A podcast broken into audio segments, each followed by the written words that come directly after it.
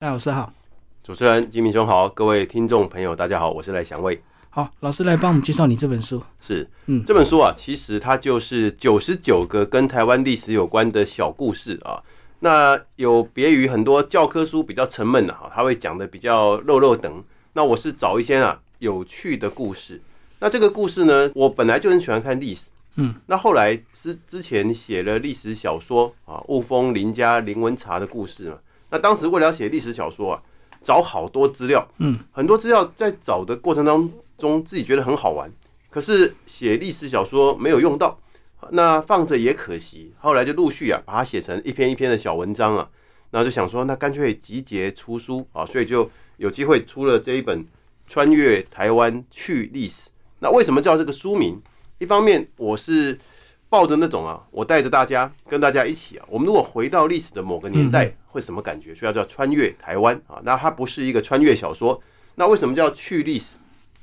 因为我通常挑里面啊，我所找到的资料里面比较有趣的部分来写。那我觉得这样子大家看起来就会了解说，而我们生活周遭有很多好玩的事情。嗯很多历史跟我们所认知的不一定是一样的，可是我们大部分都忽略了。没错，没错。好，嗯比方说举个例子，大家都常常说啊，登刷 gay 台湾，唐山过台湾啊。那我在找资料的过程当中，就发现一个很有趣的事实，就是说唐山过台湾，也许他本来写的不是唐朝的唐，山水的山，而是长山过台湾。嗯啊为什么我这样讲呢？因为这个雾峰林家啊，他们有一张照片是雾峰林家到现在大概是第九代、第十代，哈，是雾峰林家第七代啊，第七代林主密他的照片，他穿一件一件这个传统服装，上面啊用毛笔啊写了长短的长，山水的山，长山。那后来呢就引起好奇啊，那为什么要写一个长山呢？那我们我去找了资料才发现，我们用台语念唐山跟长山啊，用台语用闽南语听起来东西登刷，嗯，可是如果用客语，哎、会发现有的客语的发音啊，啊，这个唐山跟长山就不太一样啊。那后来我也发现，在新加坡的华人移民，他们也是讲啊常人常人，不是唐人唐人啊。所以像这个历史故事就发现，原来啊我们以为啊是唐山，但是搞不好不是啊。但到底是长山还是唐山？当然这还可以继续做考究了。这里面找出很多我们周遭的小故事来写。所以老师的意思是不一定是真的唐山，所以有待大家去讨论。对，因为历史啊，我觉得这里面比较有趣的就是说，大家知道当初到台湾来的很多开垦的先民啊，他来不是来念书的啊，他是来开垦。那很多人根本就坦白讲不认识字啊，当然也有认识字的人，但是大多数的人不认识字。那不认识字，他就口耳相传，口耳相传到后来那个字到底本来是什么字，怎么写，都可能会引起一些误解啊。那怎么试着去还原，这是我想做的事情。那声音就像我们写字一样，必切就对了。必称哎，而且大家知道我们各地方言多嘛啊，你别的不讲，像我印象中小时候，我妈妈说念书啊，她说塔猪，嗯可是光是我的阿姨亲阿姨哦，啊，她会说塔兹啊，那当然有人说塔切，那是字不一样了，所以同一家人语音都会不一样。那过了几代之后，意思就完全不同了。老师那个书封给大家看一下，哎，然后呢，这个有三个很有趣的图案，是是不是就挑这几个来介绍？好啊，好，这个猛犸象，出版社的图案啊，我我先讲几个啊。我们我女儿说啊，看到这个书很有共读书的感觉。我说我还不知道什么叫共读书，她说因为就是学校老师会教大家一起读的书叫共读书啊。共读，嗯，哦，我才知道啊，这个叫做共读书。那我有一个好朋友说啊，他看到这个书封，他忽然觉得啊，有点肚子饿了，食欲大开啊。当然，肚子饿不是要吃猛犸象，也不是要吃佛像、凤梨。那我里面就写了一个凤梨的故事啊。那凤梨什么故事？我念书的时候啊，就常常有人听他说啊，这偷翁来看后家土凤梨比较好吃啊。那以前也没有特别去研究，那后来才知道啊，原来凤梨有分品种啊。我们一般现在吃的凤梨都是这个台农改良种的凤梨，那也有也有一种叫土凤梨。那很多人都以为说，那土凤梨是不是台湾原生种的凤梨？那我在里面也去找了故事，才发现其实台湾啊是没有原生种的凤梨啊。我们所有的凤梨都是从这个这个海外移植进来，嗯。然后在在日治时期，它经过很多改良，然后这个民国时期又更多改良，啊，所以我们讲土凤梨也不是真的台湾的凤梨了啊。那讲到这个猛犸象比较有趣啊，其实我第一篇写的是恐龙，对。啊，小时候我们看那个日本漫画《哆啦 A 梦》啊，都会很好奇啊，说这个哆啦 A 梦有时候他就大雄靠着哆啦 A 梦帮忙哦，在他们家后山就找到恐龙化石。那我小时候也很好奇啊，台湾有没有化石啊？我也曾经跑去我们家附近的山头，随便挖挖看能不能挖到恐龙化石，当然什么都没挖到。那后来才知道，恐龙在六千六百万年前就灭绝了。那台湾浮上海平面是六百五十万年前，嗯啊，所以这个你如果要找到那种我们想象中的什么暴龙、雷龙啊，啊，在台湾是找不到，因为它灭绝过很久很久之后，台湾岛才浮上海面啊。那当然也有人讲说，有一种恐龙，台湾现在其实还有，哪一种恐龙呢？就是这个鸟类恐龙，就是我们以前看到什么异手龙啊什么，那后来科学家发现说，它的后代应该是现在的鸟类啊，所以有台大的这个教授就发现了，当然没有到异手龙化石啊，发现一个这个古代鸟类的化石，可是这个古代啊也没有到这个非常久之前。那我们现在在台湾可以找到的化石比较有趣的啊，就是猛犸象，猛犸象，嗯而且这个是亚洲种的猛犸象，它比我们一般所知道的什么西伯利亚猛犸象啊，它来的矮一点啊，大概西伯利亚猛犸象大概六公尺高啊，亚洲种的猛犸象大概四五公尺。那这是在这是在这个台湾确实有找到猛犸象的化石，而且找到的过程还很好玩，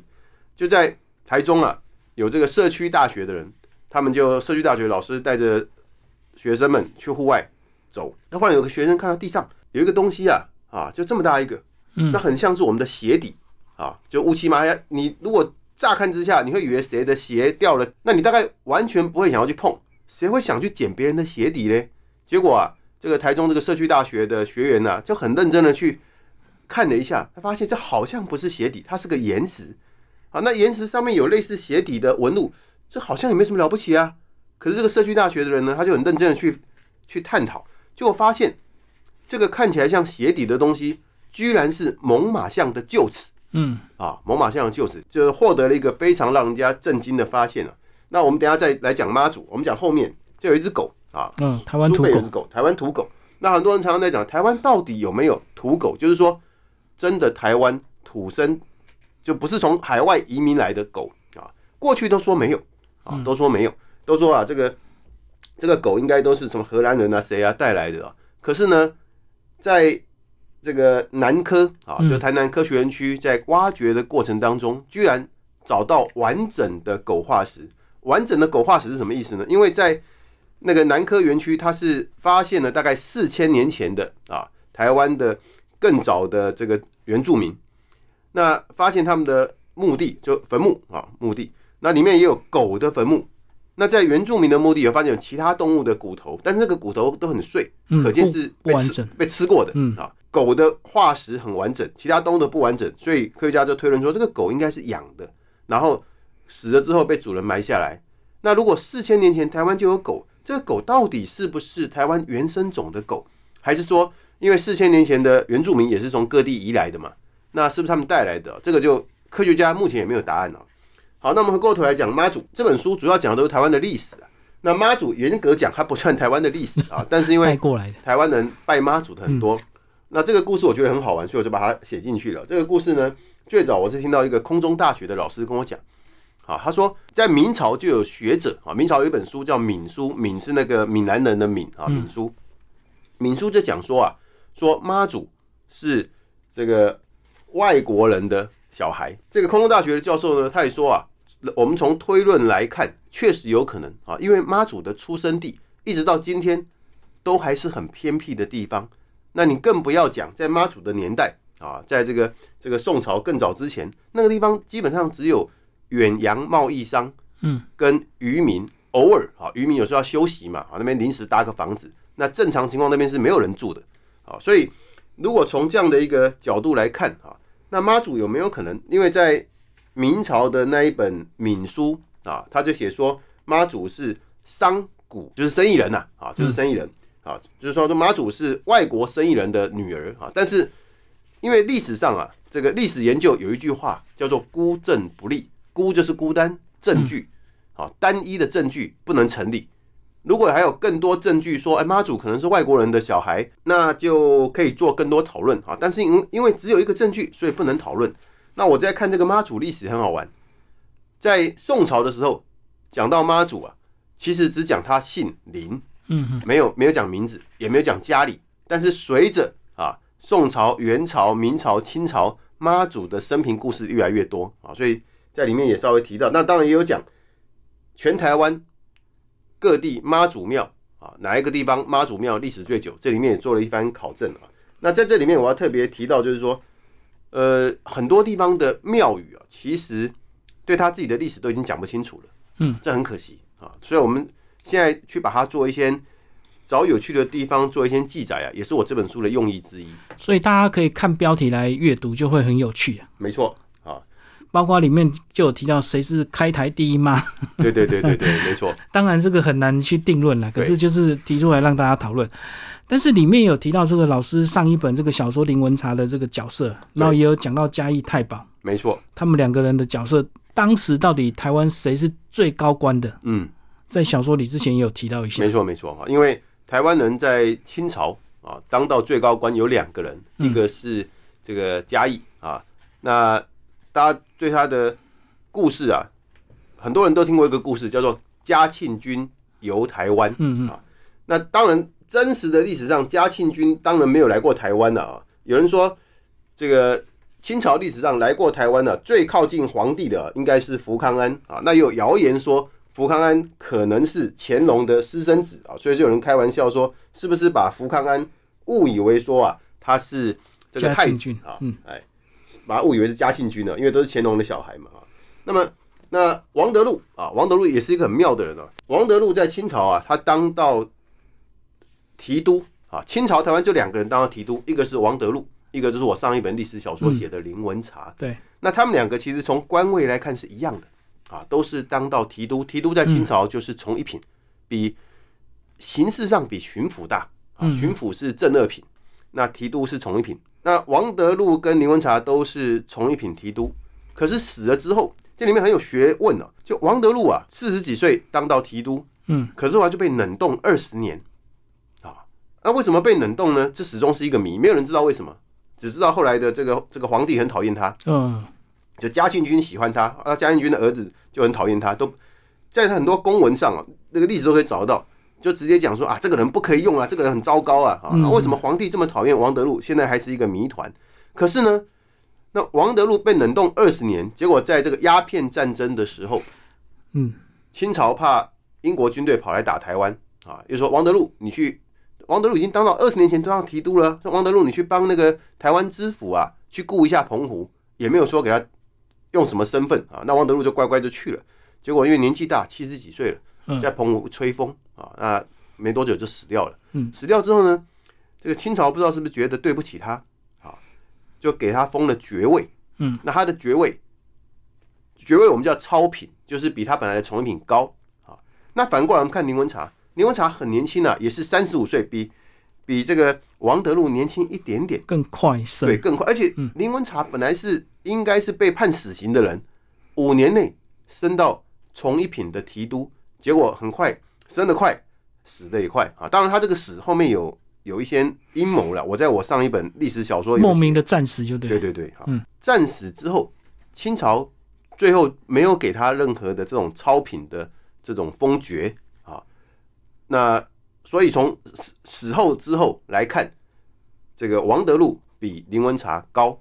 但是我们如果从生前官位是一样，嗯那如果从实际掌握的权力，林文茶掌握的权力比王德禄大很多。等于王德禄他有被追封就对了。两个都有被追封，但是王德禄虽然被冷冻二十年，但是被追封的比较荣誉。嗯那林文茶这个很辛苦的帮清朝打仗，而且战死，战死之后给他的这个封赏却很普通啊，嗯所以这也证实了王德禄的被打压有玄机，林文茶的战死也有玄机。那我这个书名有提到啊，从猛犸象到斯卡罗，呃因为最近斯卡罗议题很红嘛，所以我这本书也请了斯卡罗的曹瑞元导演啊，帮我当推荐人了。那这里面当然我也提到一点点斯卡罗，其实我绕着斯卡罗讲很多故事啊。嗯那有一个故事很有趣，就是大家现在关心斯卡罗，是因为啊，斯卡罗的这个事件啊，也就是美国的船罗妹号啊搁浅，然后引起很多的纠纷，那也让日本人开始注意台湾，所以到后来啊，日本出兵台湾有所谓的牡丹社事件嘛。那我这里面就稍微有介绍一下这个背景，然后我就提了一下牡丹社事件。嗯嗯，我们过去可能包括主持人金明兄以前念的课文啊，都说清朝很腐败，所以呢，连日本人出兵这个台湾，我们也不敢大声的啊，清朝也不敢大声的去跟日本人凶，反而说啊，你出兵台湾，你有这个军事支出啊，那我们就给你点补偿。嗯，当时很多人都说啊，哇，清朝真的是丧权辱国啊。可是我在这里面提出了一个不一样的观点，因为我后来看的资料发现。从清朝的舆图就是地图，嗯啊，清朝的地图没有很明确的把花东纳进来，所以花东到底算不算是清朝的领土，这是有一点疑疑虑的。嗯，啊，牡丹社事件发生之后啊，日本人也来问清朝的官员说，啊，那原住民把我们的这个船员给杀了，你们怎么讲？啊，清朝官员说，那个化外之民我们管不到。嗯，那日本人就说，你管不到，我要出兵哦。清朝官员说：“那你就出兵啊，啊！所以，我们从从这个角度来看，如果当时日本占领了花东，然后宣称说花东是他的土地，啊，搞不好也是可以成立的嘞。对。可是因为日本很强势，那当时很多的外国啊，包括英国啊，包括美国，他们都觉得啊，哎，日本这样做不太对啊，所以这个英国的这个公使啊，叫威妥玛，他就帮助清朝啊。”去拟了一个合约，那这个合约就说啊，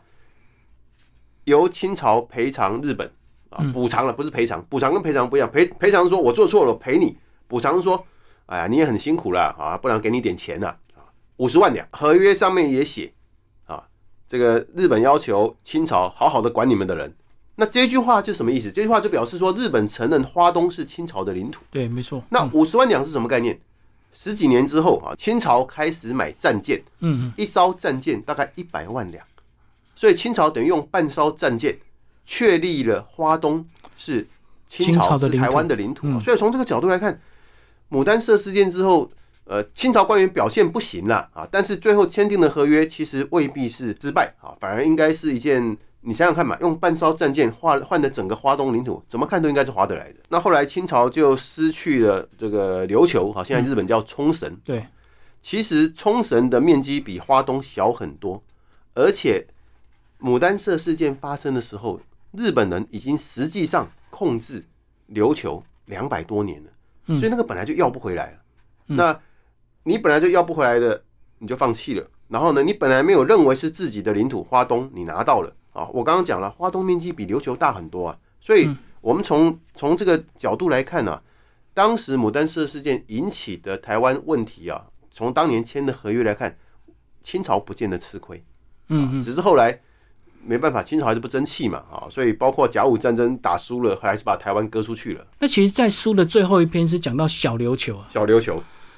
然后他居然是原住民完全的被灭族啊，对。被灭绝，但是不一定是灭族哦，因为很多人迁出去也有可能，有一半的人被迁走啊。就因为我要写历史小说，我找好多故事。对，写历史小说其实很难的啊。大的历史还好找，小的历史很难找。什么叫小的历史？比方说，我如果要写一百年前的小孩子啊，他生活完蛋了。一百年前小孩子玩什么游戏？嗯，晚上有没有点心可以吃？他们如果去逛那个庙会。庙会在卖什么？我们现在去庙会就什么臭豆腐什么都有嘛，豆花。那一百年前的庙会卖什么？哇，那个很麻烦啊。后来还好，我在比方说赖和写的小说啊，他有做当时的很详细的描述啊，就得到很多资料。那刚刚主持人金明兄提到最后一篇哦，我我写了小琉球，这也是我在找资料的过程当中意外发现的啊。虽然这个事情呃已经有学者提出来啊，可是学者做的学术报告啊，有的时候虽然也媒体也报道当年。一般呢是没有注意。我们现在去看小琉球啊，那就把它当成观光景点。其实小琉球本来啊有一千多个原住民居住啊。那后来荷兰人来了之后啊，荷兰人曾经要去占领小琉球，没想到在沙滩上啊，荷兰人也大意了，被打败。嗯嗯，荷兰人就很气啊，就派出更多的军队。那这个小琉球的原住民呢，就躲到小琉球上有一个有一个有一个洞很深，就躲在里面。那荷兰人就在外面，其实应该叫尼德兰人了哈，他们的国名叫尼德兰，荷兰是他两个比较有名的省啊。那我们现在讲惯的荷兰人哈，那他们呢对着这个洞啊去生火，嗯，结果这个洞里面烧死了五百多个原住民。嗯整个小琉球本来大概还有几百个原住民，那当时荷兰的政策就决定啊，要把整个小琉球清空，就不要有任何的原住民。嗯所以他们就抓抓了大概也是五百多个，抓了之后呢，有的就把你放在台湾当奴隶，有的就把你卖到东南亚啊。那过了几年，荷兰人也真的不死心啊，又去看，哎，又看到有十几个躲在里面，躲在里面啊。本来人家这十几个，搞不好再过个一两百年，慢慢又繁殖嘛啊，又抓。那后来荷兰人再去，就再也没有看到小琉球的原住民了。所以到后来，这个这个清朝的官员来了啊，因为郑成功后来把荷兰人赶走，那郑克爽又投降给清朝。那清朝的官员来有记载说，哇，有一个岛叫小琉球，上面都没有人居住。嗯啊，所以到底本来的原住民是什么族？然后呢，他们有没有独特的历史文化？现在都不知道了。那这个事情后来怎么发现的呢？当时荷兰啊，他在经营台湾啊，他是把它当成殖民地啊，他是透过荷兰东印度公司，啊因为公司嘛，你就要很仔细的做账，所以荷兰人就很仔细的把它写下来啊。我们哪一天出发，这个当地烧死多少人，抓回来多少人，他都有记载啊。可是那个是用古荷兰文去记载的啊，也不知道到底要写什么。那到了这个大概四十年前，荷兰人呢就透过学者跟台湾的学者合作，想想把那一段历史啊，就是这个荷兰东印度公司写的内容翻译成现代文字，然后才发现有这一段在小琉球啊非常四百多年了，这个一千多个本来一个几乎是一个小的王国了啊，嗯一千多个人全部被抓走，一半的人被杀死，这个事情在历史中湮灭了将近四百年，然后一直到最近才重新被发现。我那时候看到，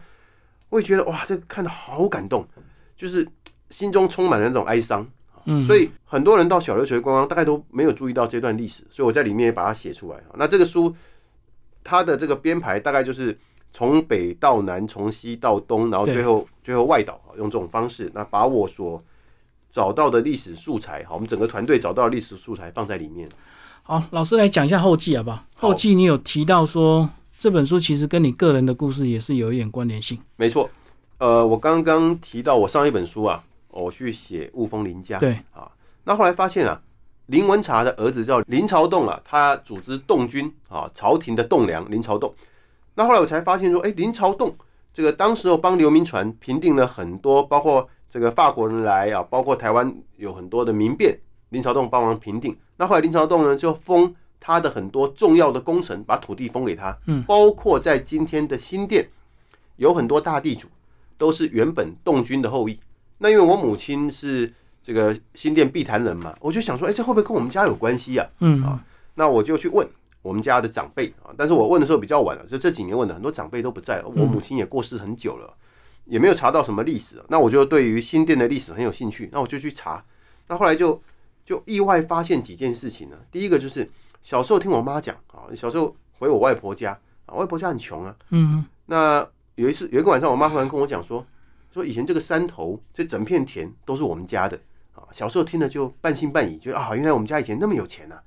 后来长大了，觉得怎么可能呢？我所知道的，我们家的祖先都是很穷的啊，怎么会整片山头都是我们家的啊？那后来又因为我刚刚讲林朝栋的事情，我就开始去找很多跟碧潭啊有关系。其实我外婆家是在湾潭啊，那个嗯对新店懂的就知道碧潭湾潭的关系，在隔壁而已啊。对。然后我我就意外发现说，原来在开垦湾潭的人是大概两百多年前啊，有三个姓的人啊，王、李跟林，有三个姓的人去开垦湾潭。那我书里面有写开垦是什么意思啊？反正你成功开垦之后，这个地就都是你们的啊。那我的我母亲姓王嘛，啊，所以说王、李、林三个姓开垦湾湾潭，你开垦成功之后，湾潭地就这三个姓去分。嗯所以从这个角度来看啊，我母亲说，以前那一片地呀、山头都是我们家的，确实是没有错的啊。所以就发现哇，这里面很有趣，而且也因此知道我到底是哪里人。因为有时候我们现在问很多人哦、哎、你是祖籍哪里？我有个好朋友说你哪里人？他说云林。我说那更早呢，不知道就云林。嗯我说你原住民吗？我不知道，我们就是只知道云林哈。那像我我说我母亲是湾潭、碧潭这一带啊，那以前也问过我舅舅啊啊，那时候我母亲也过世了，因为我舅舅说啊，我们是以前以前不懂嘛，就只知道这个漳州、泉州嘛哈啊，我们是漳州人还是泉州人？我舅舅笑一笑说，啊他也搞不清楚，因为穷人 穷人没有写族谱了，对啊就口耳相传。那后来我找到湾潭这段开发史，我才发现开发湾潭的王李林都是泉州人啊，所以我就知道，哎，那原来我们家我母亲这边是泉州人，所以我就发现说，我们要研究台湾历史啊，其实这从两个角度来看，第一个就是你自己家里啊，你爸爸妈妈、爷爷奶奶、外公外婆，你去找他们的历史，这就是一个很这个纯正的历史啊。那这里面我也发现一个很有趣的事情，我刚刚讲是我妈妈那边啊，发现我们从母亲那边啊，我们是泉州人，那我父亲那边也很有趣啊。以前都以为我们家是我爸爸的老家是江西人，啊，后来这个跟老家那边有联系，才发现啊，从族谱啊那个大家族他们就有族谱了。三百年前，康熙年代从广东梅县搬到江西，所以我其实是客家人啊，很惭愧，我四十几岁才知道我是客家人啊。所以我说，研究历史就应该从自己的角度啊，你爸爸妈妈、爷爷奶奶从哪里来？去然后另追溯，嗯，对，然后另外就是你脚底下的历史，我们活在台湾嘛，那你脚底下这片土地到底它经过什么变迁，这也很好玩。比方说，我住在板桥，我这书里面我也写了很多板桥的历史，比方说各地都有土地公庙啊，我书里面就有写啊，板桥有三个土地公庙，它很有特色，为什么呢？因为它是所谓以前叫做番土地公啊，现在不能讲番了，现在原住民土地公，嗯也就是原住民他也拜土地公。那当然，这个原住民所拜的土地公是受到汉人的影响，还是说原住民本来有类似的习俗，后来互相同化？这个要继续研究啊。所以，所以从我们周遭啊，很多你看到的小庙、看到的小桥，搞不好都有历史。那我这里面也写了一段很有趣的发现啊，因为我刚刚提到湾潭嘛啊，对，那有这个研究者啊，他去做田野调查，就是你深入当地啊，去跟地方人士访谈啊，去去看有没有得到什么资料啊，就发现啊，当地居民的泡茶的一个石头的茶几，啊，这个茶几啊好像有字，结果仔细一看，这个茶几有将近两百年历史，嗯。是当时从直潭新店直潭通往湾潭啊，本来没有路啊，那开通了一条路之后啊，纪念，然后立了一个石碑，那个石碑叫圆碑，很有缘啊，圆碑、啊，就后来不知道为什么变成茶几，然后还好是有研究者发现，那又把它恢复成它应该有的历史地位，所以你看我们周遭光是一个泡茶的茶几，搞不好都有一两百年的历史啊，所以我我写这本书，一方面是分享啊我自己的一些小小的发现，我觉得都还蛮有趣的。另外一方面是觉得每个人都可以把你周遭你所看到的历史，比方说我们今天在汉森电台，是，那汉森电台这一片土地啊，我书里面有提到，我们后面啊，呃，应该说前面啊，汉森电台正前方是中正纪念堂。嗯，那中正纪念堂，我书里面有提到，它在日治时期的时候啊，我们去比较整个日治时期跟现在总总统府附近的地图，你会发现一百年前跟现在几乎一模一样啊。什么？当然名字不一样了，比方说现在叫总统府，以前叫总督府，嗯啊，现在有这个台湾银行、中央银行，那以前叫什么银行啊？几乎都很像啊，火车站啊，几乎都很像。但是就是中正纪念堂这一片土地，在日治时期它是军事基地，嗯，里面有三炮队啊，就是他要捍卫总督府，所以由此也可以看见，就我们现在在总统府附近，我们没有看到太明显的军事设施嘛，啊，显然这个我们经过台湾经过几次民主转型啊，就不会觉得内部会有一些动乱啊，但是日治时期总督府正前方，现在中正纪念堂地方，它是三炮队啊，旁边还有个还有另外一个部队，你就知道说，